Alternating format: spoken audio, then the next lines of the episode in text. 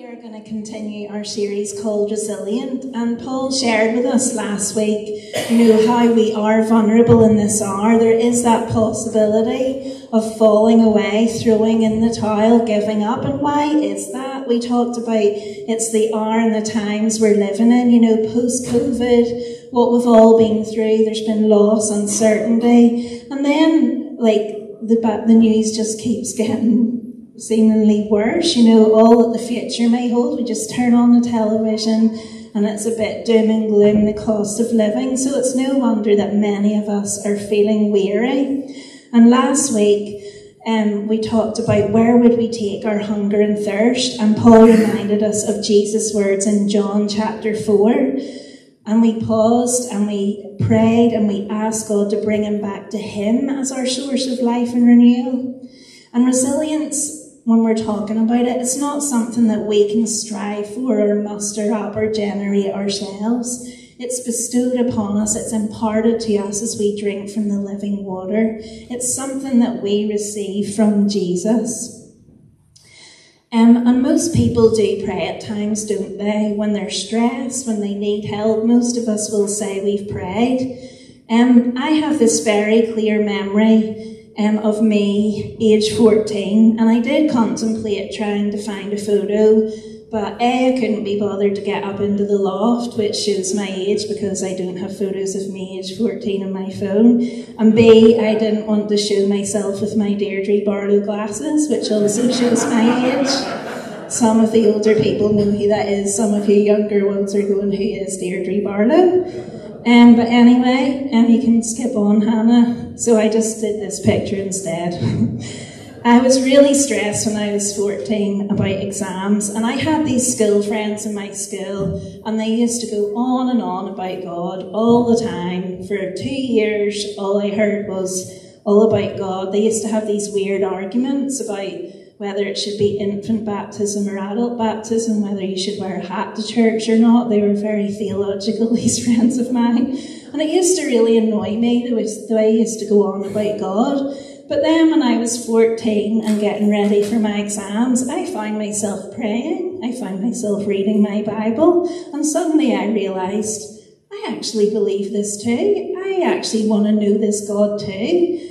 I desire relationship. I want what they have. And I remember saying to my brother at the time when he caught me reading my Bible, I bet you think I'm a real holy Joe.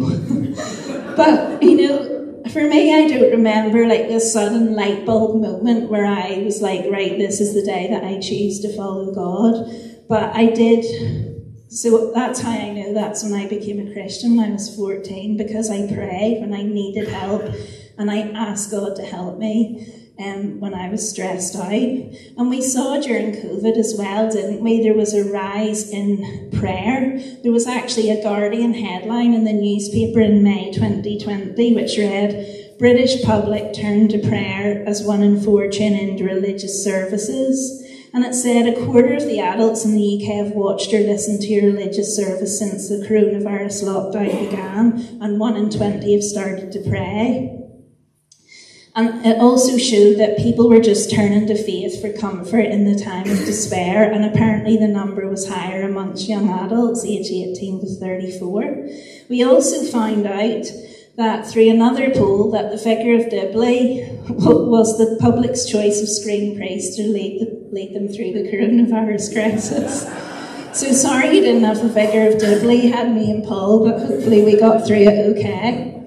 But we do pray, don't we, when we need strength. And probably one of the most common prayers there might be would just be as simple as that Lord, help me. Lord, give me strength. When you're feeling overwhelmed, maybe like when you've gone to the hospital and you've received bad news, or you're a parent worrying about a child and not knowing what to do, you know, put, you can, all the things will come into your own head of what the thing is you can think of times when you've prayed that honest, heartfelt prayer, give me strength, Lord. And Jesus himself told us to pray this prayer. Whenever he was preparing his disciples for what was to come, he gave them clear instructions of how to live through difficult times. And those are instructions that we can follow today. And as the story of God reaches its climax, Jesus says in Luke 21, those days will be hard. It says, He told them this parable. Look at the fig tree and all the trees. When they sprout leaves, you can see for yourselves and know that summer is near. Even so, when you see these things happening, you know that the kingdom of God is near. Truly, I tell you, this generation will certainly not pass away until all these things have happened. Heaven and earth will pass away, but my words will never pass away. It says, Be careful, or your hearts will be weighed down with carousing, drunkenness, and the anxieties of life, and that day will close on you suddenly like a trap. For it will come on all those who live on the face of the earth. Be always on the watch and pray that you may be able to escape all that is about to happen and that you may be able to stand before the Son of Man. And actually, the New Living Translation of that says, and pray that you might be strong enough to escape these coming horrors and stand before the Son of Man. Strength, that prayer for strength, strong enough to escape. That's who we want to be. We want to be strong enough to make it through the storm, to not fall away, to not give up. We want to make it, don't we? But we need God's strength. And as we've said, it's not something we just muster up. Jesus warns us, urges us, pretty much commands us to ask for strength. And that's what we want to think about today. The Greek word um, here is used for strength is katastu, I think. I'm not sure how to pronounce it. I did Google it, but um, it's hard to remember. But it has the meaning to be strong to another's detriment, to prevail against, to be superior in strength, to overcome and to prevail. And it's a valiant strength that implies a fight. There is an enemy that we can and will prevail over. And there's only one other time that particular word's used in the New Testament, and it's when Jesus speaks about the revolution of the church triumphant, and he says to Peter, and I tell you that you are Peter, and on this rock I will build my church, and the gates of hell will not overcome it. Overcome katastu. You know, it's significant that that word is only used in these two verses because Jesus wants us to understand that it's the power of hell that's trying to overcome us, to crush our hearts as followers of Jesus. So we need to ask for strength for that fight to overcome. And it feels like if there's ever a time to ask for it, surely it's now. Um, I was with, or we need that strength of heart, yeah, that strength of mind, that strength of spirit, a strength that prevails because this book says that we're using their forces urging us to quit. You know, it isn't just about God, and or it isn't just about you know the times we're living in. It isn't just about post COVID, really, is it? You know, when you think about it, we live in a comfort culture which doesn't exactly develop us re- resilience for any trials. You know, think about our lives now in the developed world our life is pretty easy compared to previous generations. You know, if we want to get something, we press click and we can order it. Like, how many of us get annoyed if our like order doesn't come within a couple of days? Like, what's going on? I, I ordered that the other day. You know, we just want everything now. Everything is set up for fast, for comfort. You don't have to wait for anything. We just want it and, you know, we try to get it. Um, and when we grow up in a world like that, you know, where everything's done with a few clicks on our phones, it doesn't exactly develop any resilience in us. Before the pandemic, universities were reporting that their mental health services were being overwhelmed by people starting first year within the first few weeks, primarily with issues of anxiety and depression, and that was before the pandemic. One person responsible for the care of new students said, 18 is the new 12. Our students are emotionally underdeveloped. They're much less resilient than any we've ever encountered, and I'm not insure, entirely sure why. You know, that is not true for everyone, but someone who's responsible for those students noticed that. And when I was thinking on, on that, I just thought, on that note, You know, let's pray for our young people who are starting university. Some of them are here today. You know, and I just really pray that their faith and trust in God will give them a resilience that sustains them. You know, we see it in schools as well. They're doing training on resilience. I saw this thing, um, I heard actually an advert on the radio, and um, it's called Tackle Your Feelings it's a mental health and well-being campaign with resources covering happiness, optimism and resilience. It's by Ireland's rugby players leading breaking down stigma by sharing their own stories and encouraging people to be proactive about looking for their mental well-being. So if the world is recognizing that we need resilience and strength, you know, that's saying something. The pandemic showed us that we're maybe not as resilient as we thought we were. And Jesus knows this too, and he lovingly told us to ask for the strength and prevail, that prevails. You know, we see it in the Bible, don't we, over and over again. The people of God giving up. You know, remember the people of Israel? They, they escaped from Egypt, they were moving towards the promised land, but it got hard, and they pretty much asked to go back to slavery because it had just got so hard. It's been a struggle for humankind all the way along to keep going. And as we share from Luke 21 just now, Jesus urges us for strength to escape, and he has something in mind because he sees this coming. In Matthew 24 10, he says, At that time, many will turn away from the faith. And 2 Thessalonians 2, in the New King James, Paul warns, Let no one deceive you by any means, for that day, meaning the day Christ returns, will not come away unless the falling away comes first. So is that what we're seeing at the moment? Is there a global falling falling away? You know, we do hear of people, I've heard of people, you know, who used to love Jesus so much and follow him, mature believers, and they're just like giving up or you know, moving away from God, slipping away. Other people are just fed up with religion. Maybe people turn from God, you know, because of heartache or disappointment. They feel that God did not help them. And that's something we're open about in, in our church and we explore, we have explored and will continue to explore what can we do with those things that hurt us when we're disappointed. But I really believe God can handle our disappointment, He can handle our anger, He can even handle our bitterness. But if we walk away from Jesus, we're giving up our hope. You know, and the enemy is so smart. He's horrible. He picks on us when we're down. He, he exposes our vulnerabilities. He wants to cloud us with unbelief. You know, I literally had a conversation with someone this week, um, someone who was so inspiring me with her passion to, to care for the brokenhearted, her vision for it. But she said to me more than once, our struggle is not against flesh and blood. As we read in Ephesians 6, it's against the powers of this dark world and the spiritual forces of evil in the heavenly realms. The enemy does try to attack us in our vulnerable state when we're tired and low. And if we give up on God because we feel like He hasn't come through, that's what the enemy wants. He wants to get us. You know, and He also brings, maybe some of you have experienced this, this feeling of, oh, I just don't want to fight anymore. I just can't be bothered. What's the point? But that's a tactic of the enemy too. But when we see it, when we recognize it, then we can call out to God and we can ask Him for strength. We can ask Him for that katastu, or however you say it. You know, will we give in or, or and fall away? Last week was about thirst. This week is about strength. And as we keep saying, this strength is something that is given to us. We receive it. It's imparted to us. It's a supernatural thing. And God can give it to us. Listen to this from Daniel chapter 10.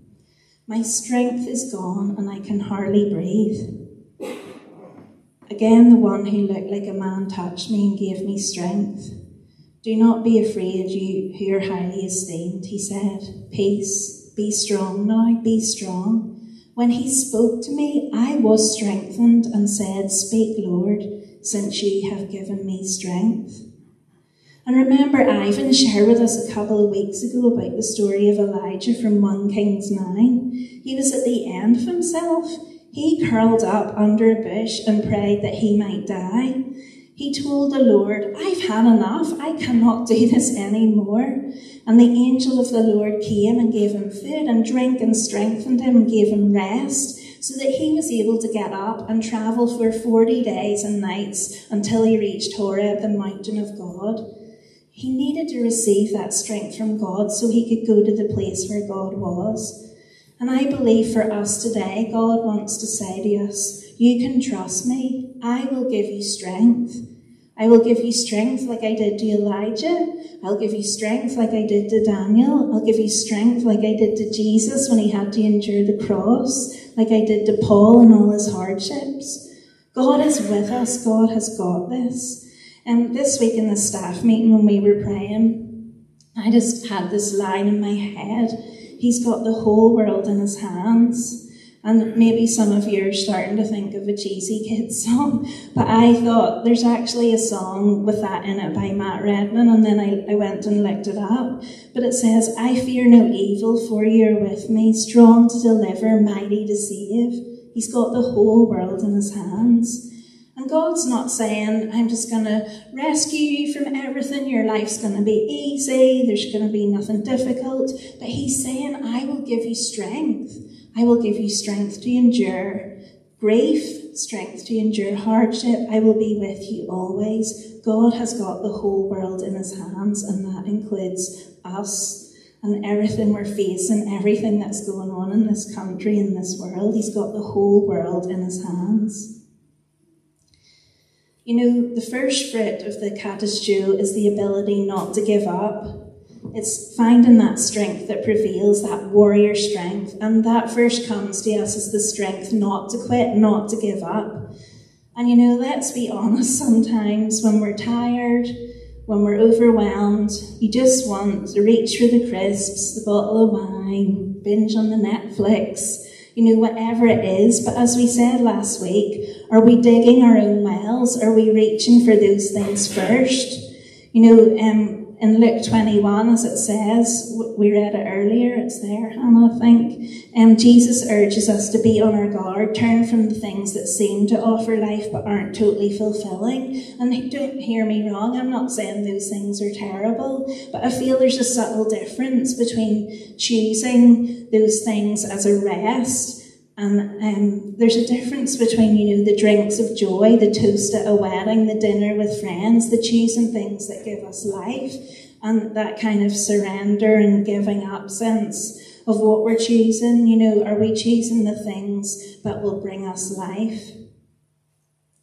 The good news is today that God wants to strengthen us. How do we receive this catastrophe, this strength that prevails? And we need to turn to Him. It starts with being single hearted. And it says here, resilience, as I keep saying over and over, is something that is bestowed, something imparted by God into our frail humanity. That truly is good news.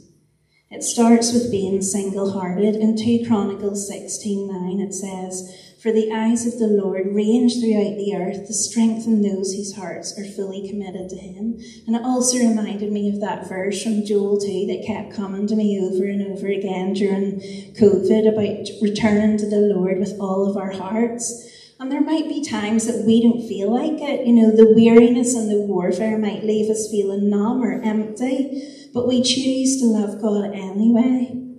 I've seen people in our church do that. When life has battered them, they they choose to love God anyway, even if they didn't feel it on the inside. You know, even if we're like Elijah crying out at the end of ourselves, maybe an unexpected event has blindsided us or we're just weary. Know, let's bring our hearts to Him.